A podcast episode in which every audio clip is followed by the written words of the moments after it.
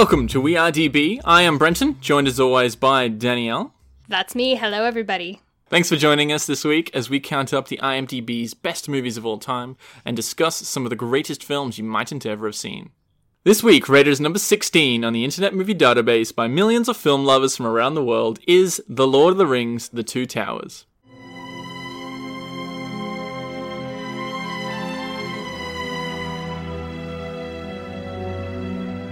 Released in 2002, starring Ian McKellen and Elijah Wood, Andy Serkis, and all the others, The Lord of the Rings The Two Towers is an epic fantasy film that serves as the second of three parts of the Lord of the Rings trilogy. The movie is, I believe, only temporarily at number 16 because of Avengers Endgame, um, just coming out recently, but this will go down to its rightful place at 15 in the coming weeks. The film is the sequel to the movie that's based on the book that was the sequel to The Hobbit, all written by J.R.R. Tolkien. The film is written, produced, and directed by Peter Jackson. If any of that is too confusing, please go and listen to episode 7 on part 3, The Return of the King, as that's the first one that we reviewed in the list, and um, we give our impressions on the trilogy as a whole and Tolkien's work, and we make an argument as to why this Lord of the Rings trilogy is the best movie trilogy ever made. And I highly recommend giving that a listen if you haven't already. If you're still not satisfied, um, please go listen to episode 11 on part 1, The Fellowship of the Ring, because we also do a bit of a non spoiler section on that as well. Um, so we pretty much cover everything that uh, Lord of the Rings in general in those two episodes. So I'd be very surprised if anyone listening to this hasn't listened to at least one of those or knows any of the spoilers with it. So um, we're not going to do a spoiler or spoiler free version on Two Towers. Uh, if you want those, go see episode 7 and 11. I still hold my opinion that this trilogy as an entity was the best, like, work of cinematic filmmaking. It was such an achievement. Is 12 hours of cinematic film. But at the same time, remember that it is one entity, and to have that continuity of character development and flow and quality, I stand by my opinion that it is, as a 12 hour entity, it's the best movie ever made. I really do think that this is such an accomplishment in filmmaking, and we do break that down a little bit more in the Return of the King episode, the first um, 20 minutes or so. We're looking at that.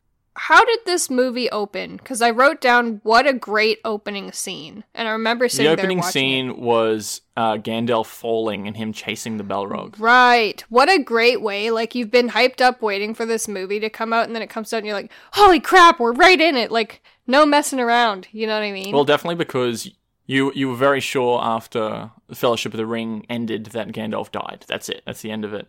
And um, this is even played off as a dream sequence almost. Um, but it shows you a bit of a glimpse as to what happened to Gandalf afterwards. It's completely ridiculous. Like that's, the whole scene is like so silly that he catches up with this massive Balrog. He catches his sword, um, falls for like ages and doesn't die. It, it's all a bit ridiculous, but it is a really cool visual shot to open. Yeah, like as an opening sequence, it's like, whoa. It's like in Star Wars if you started off with like a space battle. You know what I mean? Like if you started with that. Yeah, like, a lot. Most movies usually do that. yeah, They yeah. just start with a big opening and then um then it calms down a bit after that. I think this movie um it starts really fast. Like it just hits like note after note. It's like bang bang bang bang, and you can get a bit lost and confused because there's like these dead soldiers. Um, there's a lot of dead orcs. There's a lot of there's like battle scenes. There's like a scene with all these villagers fleeing where they're like ransacking these these these villages. Um, there's a few characters in there. You're like, where is this person? There's a few like brutal like soldiers villages that Saruman like hires to go burn down the villages, and you're like, who are who are these people? You know, because they're not his normal orcs. Um, and it just briefs over that a bit.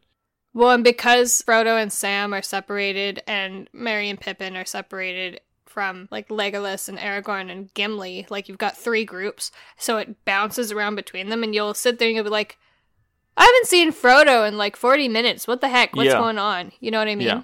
Yeah. Well, then it cuts to the the King of Rohan and his decrepit state. You haven't seen him Yeah. before, and all of a sudden you're like, oh, who is this character? Obviously, he's someone of importance. He's sitting at a throne. There's his riders of Rohan. They um they killed all the orcs that were the ones that have meant to have taken uh, Merry and Pippin, and they didn't mm-hmm. show that battle at all. The last time that we saw Merry and Pippin, where he's about to get stood on by a horse, and the very next scene Aragorn catches up with the riders and they're like, "Yeah, we just burned all the corpses. We just killed them all through the night." And it's They- like, can they- you can you show that? They ran away into the into the trees. They, eventually showed- showed a flashback, but I'm just saying, like, it, it cuts and it's very fast. It doesn't show That's right. the riders killing it. Yeah. I'm just saying, like, the first half an hour of this movie is just cut, cut, cut, cut. It's a bunch of introducing a new people and new groups and new settings, and it can be a little confusing, especially if it's been a while since you've seen Fellowship of the Ring. Like it's all necessary, and which is why this is a bridging movie. Because most of the time, the second in a trilogy can't stand alone. And this one, like, it does an okay job of standing alone, but if you haven't seen the first one, you won't understand a lot of what's going on. I can see what you mean by the second one can't really stand alone, but there are exceptions, like we did um, Empire Strikes Back the other week, the Dark Knight Mhm. trilogy. The second one's definitely the best. Um, but I, I do think that they're exceptions, they're rarities, I guess. Yes, generally speaking. And like I said, this one does do a pretty good job, but you're just missing key details that enhance your movie watching experience if you don't see the first one. So, Well, especially when we spoke about this, it's more of a part than a sequel. It's a part two. So it'd be silly. It's, it's like watching the second half of a movie instead of watching the first. I would like to talk about Gollum if we could, and I don't think this is This is the first time you actually see that character, which is interesting because they were went out of their way to try to not show it off in the first movie. You Mhm. see sort of just a silhouette or a creature in the distance. Um, there's one scene where you see his eyes glowing in the dark, and they don't show Gollum. And then Yeah. as soon as this movie sort of starts, it's like, bam, here he is. Um, and then he's there for the rest of the series. I wanted to make a note. So this is the second time we've watched this, second time I've watched this, and it took me until probably the middle of this movie to realize who his two sides were. I didn't realize that Gollum and Smeagol were really two separate personalities. Yeah, that's what I would count their, their personalities as. Smeagol as the original Hobbit. I thought Smeagol became Gollum, and then they were like just calling him Smeagol because that's who he used to be. I didn't realize that Smeagol was very much still a part of him, just as Gollum had become a part of him. You I know I feel mean? like he di- he didn't realize that Smeagol was still a part of him, and it comes out and gets more strong towards the end of these series. Um, Yeah. So I don't think he ha- he was Smeagol for a very long time. Um, I think he even believed that Smeagol turned into Gollum rather than a- as an addition. Does that make any sense? It does, but at the same time, it doesn't because he always refers to himself as we. So he knows that both are there. Yeah. Okay. And I never understood until halfway through this movie. I'm like, oh. Because I'm like, why is he calling us we? Is he just crazy? I didn't realize that he was two personalities coexisting. He is. He's like two alters of the same person, it coexisting together. And those scenes, like, it's in the next one when he has his monologue, isn't it? No, he had one in this one. He Sorry. had he had one in this where it, it cuts the shot back and forth. It really looks like two characters are talking with each other. And I never understood what that was about until I understood that he's literally fighting with himself. I mean, I knew that, but I didn't, I thought he was like possessed. I didn't know if it was like the ring or Sauron talking through him, which basically I guess it is. Well, the ring corrupted him, but I wouldn't say it's Sauron talking through him. No, it's his, it's his corrupted version of himself. I didn't pick up on that and clue into that until this watching of the movie. So I kind of just wanted to talk about that because I thought it was really interesting and it really added to those scenes for me. just on those scenes, like Andy Serkis is such a good actor in this character, so isn't he? good. Like we we had a bit of a segment in Return of the King, I believe it was, where we we talked about Andy Serkis and his performance for this, but I just think Mhm. he's brilliant. And they didn't like do anything to his voice, did they? I they might have, but he can do it pretty well. Even today, after years of doubt doing the character, he can put on the Gollum voice pretty well. I think out of all three of them, I like this one the least. I think Two Towers is probably my least favorite, with Return of the King being the most. Mm-hmm. I really don't consider these three movies as three movies. I really Yeah, don't. but I like to. I'd like to think which part do I enjoy the most. Yeah, because I think of them as just flowings on of the same entity. There's parts that I like of all of them and parts that I don't like of all of them. Another example of a sequel or the middle part of a trilogy that's really good or arguably better than the first is the Godfather movies. Mm. The only two sequels that have ever got one Best Picture at the Oscars is Godfather Part 2 and Return of the King. The thing about Two Towers is that I think it, it is a little bit more ridiculous. Like, there are definitely things in the first and the third parts, um, but this one asks you to swallow a fair bit. Like, particularly that scene at the beginning with Gandalf falling. There was um, Aragorn tracking the hobbits. That whole process is probably outlined better in the book, but it's it's a bit crazy, especially after that fire where they'd burnt all of them. And he's just like, "Oh, I can see exactly what happened here. There was a struggle." And it's like, "Yeah, bullshit." They trampled all of these things in battle, and then they rounded up all the bodies and burnt them. Um, there's a lot of stuff that happens at Helm's Deep. The way that Legolas gets on that horse in that scene, where Yeah, there's a, um, it's like, what are you doing? just physically speaking, like we know there's a lot that goes on in this that can't happen in real life, but physics still applies in a lot of these situations. And this movie in particular, it's like that's not how a lever works. You know what I mean? Like that's not yeah, how with the ladders, I hadn't even noticed Yeah. that. Um, the way that they're putting the ladders up, that's literally impossible. Now that I think about it, there's a lot actually. There's a lot. I just feel like it asks you to swallow a lot more of that than the other two parts. Yeah. Well, even Gandalf showing up in the forest as the White Wizard now. The last time we saw him, if the dream sequence was real, was him crashing into the center of the earth with with the Balrog. Um, and then he shows up in the forest. Like, even if how the hell did you get there? Why were you there? It just happens to be there at the exact same time. Like, none of that's explained. I think he wizarded himself there. He wizarded. That's cheap. Yeah. Another thing um, about him wizarding Yeah. is how does he get around so quick? Because in the, even in the first one, one of the opening scenes is he's trying to figure out whether or not the ring that uh, Bilbo has is the ring. Um, so he goes over to Minas Tirith and he goes into the library and does a lot of research, and then he goes back to Hobbiton. Just pops over. Yeah, like just for the weekend. It's like um, you've established how far away these things are and how grand that trip is. How are you able to do that? Don't just say, "Oh, you wizarded." Oh, you use the eagles. That's because that's like, come on. Yeah. He I feel have. like that was added in for the movie because I think in the book Gandalf knows. I haven't read the book. I don't know. I just feel like it, it's slightly more ridiculous than the other ones. I think I enjoy it the least. It's probably because there's so many things happening in different places all over Middle Earth because the characters are split up, but I feel like the story is the most all over the place. Not just uh, physically in locations, but it's hard to see these characters and how they're interacting. It's more cut all over the place and it's harder Well- to follow than the other ones. And I think too part of that is the nature of the beast in that this is a movie. In a book, you can get away with that Yeah. a little bit more. And to ring true to the story, you have to follow it somewhat to a T. So I mean, I give them a little bit of leeway there because I mean, all of this was necessary. You know, all of the setting things up for Return of the King that had to be done in this movie, it was necessary. And I do want to say too, this was vastly entertaining. Like the fact that it's probably our least favorite of the three, I still really enjoy this. You know, Oh, I do too. That's why I said I really It's like, like- Helm's Deep.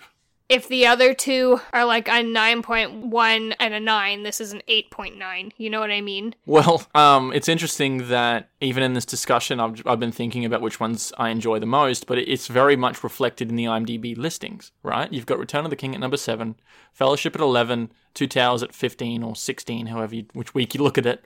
Um, But it's very much in that order, and they're not too far behind. There's only four titles Yeah. in between Fellowship of the Ring and Two Towers. So that's very much how I feel about it. It's like, yes, it's slightly better, but not by much. Well, and I think that really speaks volumes about The series. the series and the quality because the only two series that are so close together like that are The Godfather and The Lord of the Rings. You know, and we spoke about that in the discussion um, about the trilogies in the Return of the King. Uh, there's not many other trilogies that are up there. We spoke about Star Wars as well because all three of those are in the top 100. But Hmm. apart from that, those those are the only ones. It's a very good series, It's a very good even with its flaws. There's so much going on in this movie that I don't really know what to talk about specifically because it really is all over the place. It and is. again, because it's a bridger, you're like, did that happen in this one or the first one or the Yeah. last one? So I kind of just want to talk about some themes. So the steward of Gondor asks Boromir to go to that meeting that Elrond called in Rivendell because he wanted him to bring the ring back as a weapon for Gondor to become great again. Right? He said, "You need to bring." so the steward this." wanted the ring. He wanted the ring to bring glory to Gondor. And he says specifically to Boromir, he's like, You are not just any man, you're stronger and it won't corrupt you. And I just remember sitting there thinking, I'm like, there is no one who this ring won't corrupt. It even corrupted Frodo. Like, Frodo wouldn't have destroyed the ring if Sam hadn't been there. And even then, the only reason it did get destroyed is because Gollum tried to steal it from him and they were fighting over it and fell into the volcano. Well, it's interesting that Sam didn't get corrupted at all. I wonder why that is. Like, I know because he, he didn't touch it. he- yes. Well, even Gandalf was frightened to touch it because he didn't know his own temptations. He was Exactly. he didn't want to touch it at all. So I'm just thinking, like, how ignorant can you be about the power of this thing? It just really showed the greed of men and the ignorance of men because they think that that they can handle it and it's like you realize that nobody can handle this. Yeah.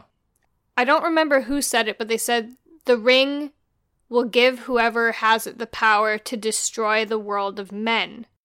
Because Sauron wanted it and he was doing it for Sauron, and it made even more sense that statement having the knowledge now that the wizards aren't just powerful men. Because upon first watch, I didn't realize that the wizards were angelic, they Yeah. aren't men. So that made a little bit more sense. And this series almost needs two watches or to read the books first to fully appreciate it because you need to watch it and figure out who all the characters are and then you need to go learn about the lore There's a and lot then of background come lore. back. Yeah. And I mean if you're into that, which I certainly am because I'm a fantasy fanatic, but I was just saying like this viewing made a lot more sense to me of the whole after trilogy. because this is the second time you've seen this one through Yeah. and you've done a little bit more research in between watchings we said in the fellowship of the ring episode you asked me why why does aragorn live for so long because he's like Yeah. 87 or something Mhm. uh, and i said i'm pretty sure they explain it in the second one so we'll, we'll just wait and watch that and now after watching it they do bring it up and say that he is old is it Arwen? Arwen, yeah. she she's like, "Oh, you're one of the." She says, "You're one of the Dunedain," Mhm. and that's not explained anymore. She's just like, "Oh, you know, you're one of these people that live really long," and that's it. Because obviously you can't fit in all the background and lore of this this world. It's just like so in depth. Um, so I looked it up as to what does that even mean, and there's like a whole family tree. There's races through the ages, and uh, he wrote so much history in all of this. It's like ridiculous. So what's the deal? Yeah, because she says that you're one of the Dunedain blessed with long life.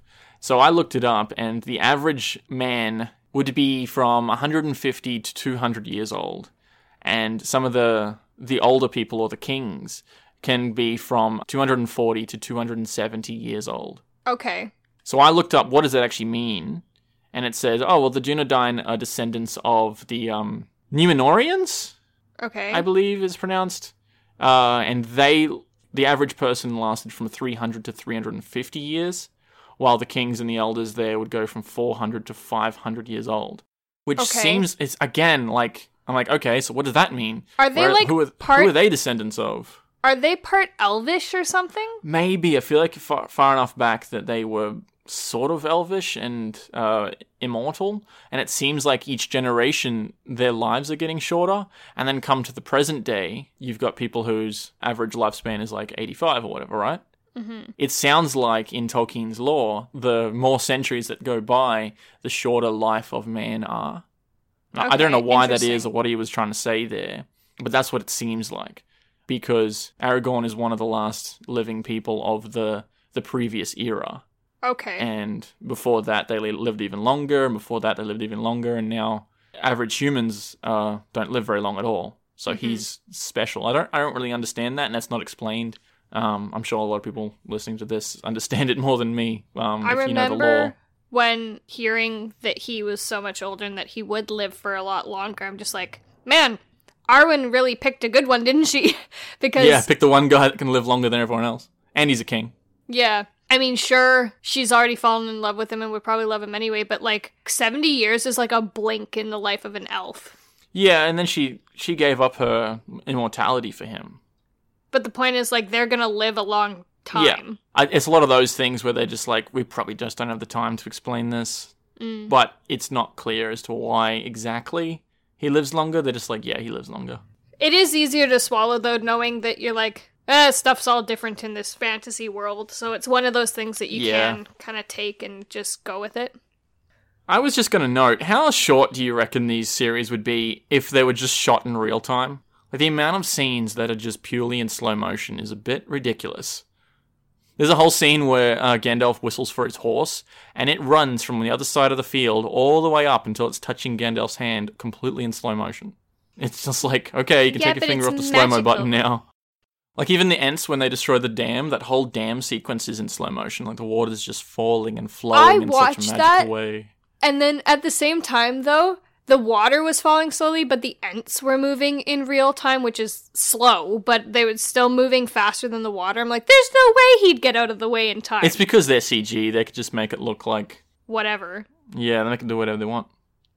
I would like to talk about whether or not Harry Potter rips off Lord of the Rings. Because I think we started to talk about that, but we really sit, we're saving that conversation for this episode so that we could have a comprehensive view, watch through all three movies, pick out every little detail that could have similarity, of which there are many, I might add, and then talk about it.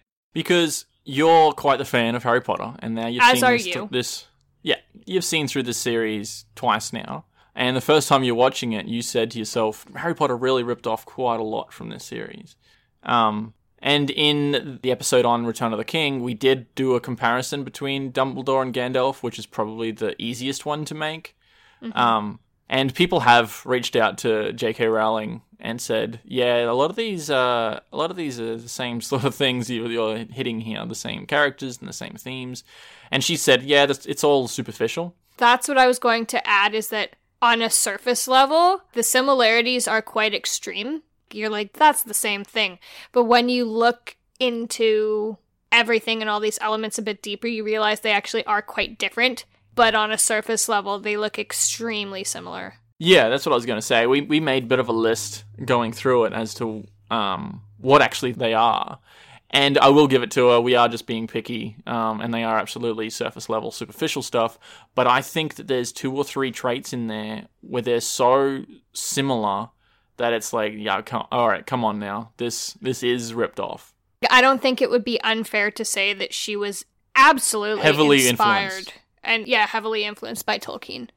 Absolutely. Like there's no way you can say that just by there are far too many things that we listed for it to just be coincidence. See, George R. R. Martin wrote Game of Thrones series. Well, he started those in the mid 90s, before Harry Potter was released, and obviously after Tolkien. And again, that's a very big mythical fantasy series that he wrote. And some things are taken from it, but he generally did something really quite original with the Game of Thrones series, and it didn't have so many overlapping traits. Um, and obviously, Harry Potter does as well. Oh, Harry Potter's building its own world. But I, I think she definitely was more inspired by a lot Well, and took a lot of things and just put her own spin on it. I'd like to actually get into that list or now. modernized it. Yeah. Should I just go through as we wrote it, like in the order Sure. that we wrote right, it? Okay. Read out what you got. Okay, so first of all is Gandalf and Dumbledore, which we talked about before. Yep. And they look very similar. Um, That's just your classic wizard look, though. That's why. Like any Yeah. depiction of Merlin the wizard, you know? even um, Saruman looks very similar to Gandalf. Yeah. So yeah, fair enough. You've got a pair of mischievous characters who are Merry and Pippin and Fred and George, who one set actually are twins and the other could very well be twins, which I think is I think they're cousins. Okay. Yeah, they're just the comic relief, really. And I think it's very interesting how, in the beginning of The Lord of the Rings, they set off fireworks dragon, a magical fireworks dragon. That happens exactly in what is it, book Uh, five. six, Order five. Okay, Because they do it to uh for Umbridge. yeah, to get to make their Harrell. exit. So your same characters, your mischievous characters, set off a magic firework dragon. You know what I mean? Like well, even there's a comparison between Samwise and Ron, or even Elijah Wood and Daniel Radcliffe. They always they look very similar. They do. Yeah. So next is that the main characters, so Harry and Frodo, both live with their uncle because their parents died. Um, surface level, not the end of the world. There's an importance on historical swords. So the sword of Isildur Right. and the Sword of Gryffindor.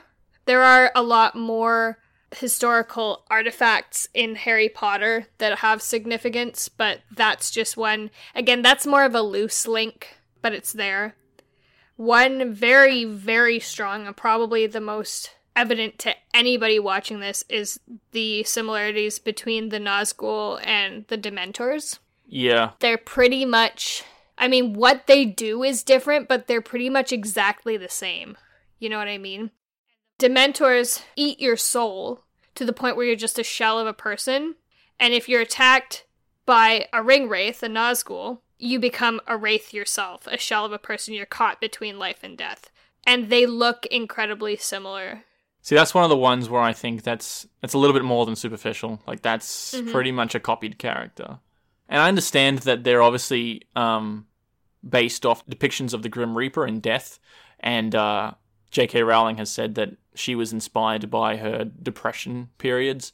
Um, Mhm. And these characters are meant to make you feel depressed, like you feel you feel bad for ever feeling good again, or you don't believe that you'll ever feel happiness again. But that's very much what Nazgul are doing as well. Um, they bring that cold feeling to you. It's it's very much the same character. Yeah, so that's one that I'd say probably that's probably the biggest one for me. Another is that you've got your bad guy having a sidekick.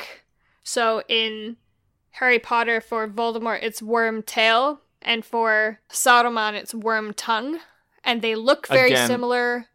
That's another one that's more than being super. That's a more of a deep one because not only is the name similar and it's this slimy character that's the sidekick. He was originally the good guy and then he was betrayed and went to the bad side. Exactly. That's the deep part to it, where it's like, okay, you've got like three or four traits of this character that are the same. Yeah, so it is, and he's greasy and he's cowers a bit. I think Worm Tongue is a bit more ballsy than Worm Tail ever was. Um, and the difference there too is that Wormtail to Voldemort would be more as Worm Tongue to Sauron instead of Saruman. But I mean, it's not it's not so far fetched. Um, another is the Pensieve and the mirror of Galadriel, which also is very similar to the mirror of Erised in Harry Potter. So Yeah. that's kind of two things drawn from one. So the mirror of Galadriel is a bowl of water that you look into and you see what your future could hold. And that's kind of similar. Like the Pensieve is a bowl of mist in which you look at your memories, and the mirror of Erised is the mirror in which you look into it and see your heart's deepest desire. So it is but definitely a twist on the elements there, but I can see an overlap of these mystical elements. I can see how they they definitely would have been inspired by Tolkien's Mirror of Galadriel. See, I appreciate that. If that is inspired by the Mirror of Galadriel, it's a good take on it. Like she's done her own thing with it, yeah. and I I don't mind that as a series of copying, I guess, quote unquote. well, yeah, because it's not. It's it's like It's not. I, You're I doing like your own this, and I thing want to it. I want to take this element. I want to do something else to it. There's there's obviously a lot of overlap with mythical creatures as well, which are obviously going to be evident in series like this. Like um, you've got the cave trolls, which is a big bumbling brutes of characters that are just sort of like used in battle, uh, and then you've got the giant spiders. The interesting thing here is that they made them look very similar, Yeah, which Warner Brothers didn't necessarily have to do. You know what I mean? Um, but those characters do look very similar. Or those creatures, sorry. Yeah, you've got giant spiders. The two creatures that are probably the most different are the elves and the house elves in Harry Potter. They're like not even the same. Yeah. Tolkien did something different with elf lore when he made those because elves, like even just thinking about the elves in Santa's workshop, you know, and how they're depicted, they're more like Dobby the house elf. Mm-hmm. And Tolkien did something that I've never seen, I haven't personally seen elves depicted as these tall, human like, immortal, elegant, classical characters before. So he really did something original there. I think he did. I can't remember because I I am quite into mystical lore You would know more than me. and I would have always thought of elves as similar to goblins and fairies with Yep. elves and goblins being just a little bit different, kind of like cousins of the same genus or something. Um I really like what he did with elvish lore. What else you got on your list? Something again similar is there are forbidden forests. So I don't remember what the forest was called, but the forest surrounding Isengard, Right, yes. giant moving trees. Was it Mirkwood? It might have been Mirkwood. I don't remember.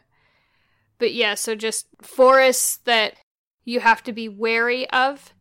You've got Harry's invisibility cloak and the one ring with the ability to give you invisibility in the real world. Yep. You've got that aesthetic between what was that other woodland elf's name? Oh, I forget. Anyways, him or Legolas and Lucius Malfoy. Yeah, I always think Incredibly similar. Him, the same actor looks very Yeah. similar. Um, one of the th- elements that I think again is not superficial, like two actors looking the same, um, is the fact that particularly in the Deathly Hallows, when they've got the Horcrux around their neck, it has very similar traits to the One Ring around Frodo's neck. Yes, and there was a ring Yeah, there was the ring that killed Dumbledore's hand. I think I think the thing they had around their neck though was actually the locket. Was it the locket? Yes. But it brings out the dark side of you and makes you act like it, you're not yourself, and it's like there's such a burden that they have to keep passing between the characters as to not put it on one person or the other. And it has like really dark magic in it. That's very similar That's heavily influenced. because they have to like go on this journey to destroy this thing that's tormenting them, and that's exactly what happens in both of those series. To touch more on that dark magic and the antagonists in both of these series, um, one you can look at for sure is how not necessarily the spirit, but the essence of both Sauron and Voldemort endured and continued to exist because they put part of themselves into an object. Yeah, in the Fellowship of the Ring, they definitely describe that like the Dark Lord is rising again, and he's been been dormant for so long, but he's building an army. And I'm like, did they take this literally from one movie and put it in the other? Because there's a couple of lines there from the Wizards where you could close your eyes and think that you're in the other series. Yeah. The way that it's worded about this Dark Lord rising again, and I'm like, well, that's very much a very deep element that's copied over. You've got the juxtaposition of Gandalf to Sauron as Dumbledore was to Grindelwald, in that they were very, very close at one time and they turned on each other. I didn't even think of that one. That's a good one. Mm-hmm. Um, Saruman's switch to the dark side is similar to the Death Eaters coming out of hiding. That one for me isn't quite as strong because the Death Eaters had already claimed allegiance to Voldemort. And I mentioned in the Fellowship of the Ring episode, I'm not really sure what makes him change after all these years that make that switch. Yeah, What was the turn of events that made the Lord of the Rings happen? You know what I mean? Mm-hmm. Um, that's really the whole list, and I think you can agree with us when I say that's a lot of things that are quite, quite similar. There's uh, like we'll admit that a lot of them were just being nitpicky, but I I still stick by the three or four I was gonna of say- them there. It's like all right, that's pretty similar. And that's quite a few. You know what I mean? Like three Yeah. or four is quite a few. I still really like them as as a whole, and as a whole, they're very different series. Oh, Um, I had one but more. it was just interesting, a bit of overlap there. I forgot a big one. The Council of Elrond and the Fellowship of the Ring are very similar to the Order of the Phoenix and Dumbledore's army. Yeah, where they they create a group to try and go fight this evil force or whatever. Yeah. Um, Yeah, no, that's a good one. Anyways, that's it. That's that's what I have to say about those similarities, and I've been you know kind of bursting at the seams to share that list, and I'd be curious to hear what other people have to say about it, because I love having conversations about lore. I think fantasy fans in particular can get very very passionate, just as sci-fi fans can. Um, Oh yeah. well, we, you and I used to have lengthy conversations about Harry Potter when you were reading the books. Because there's so many plot holes. Like, I know there's a lot of fanboys out there that think that it's, like, completely perfect. And I have read through the whole series. I was making a list to you, being like, well, this doesn't add up and that doesn't add up. And it makes me feel better when J.K. Rowling gets on the Her Pottermore website or on Twitter or something and also agrees that there's a lot of plot holes in it. Um, particularly in the Goblet of Fire, there's a lot. If I read through this series again, I'll do a whole bloody podcast on all the plot holes in it. But she said, yeah, it's full of plot holes, but just enjoy it. Hmm. Like we, I, I couldn't write the story that that I wanted to do unless it had these plot holes in it. So if you just turn a blind eye to it, you can still really enjoy it, and I can get behind that. Which is what I did. Like, I've never been one much to ruffle feathers of Well, it didn't stop me from enjoying it. of an established yeah, like of an established plot line unless it's like really blaringly evident. You know what I mean? Yeah. Is there anything else you'd like to say?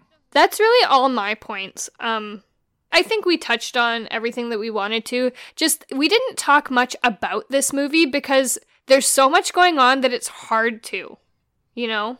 Well, and because we covered so much on Lord of the Rings in the other two episodes, so you pretty much can get your Lord of the Rings fix between the three of these episodes, which is why I'm okay going on such a big tangent in this one, uh, comparing Harry Potter and such. Otherwise we're just repeating ourselves. Yeah, we'll just be So- retreading it, and no one. It, it just gets boring. We're no one wants to listen to it.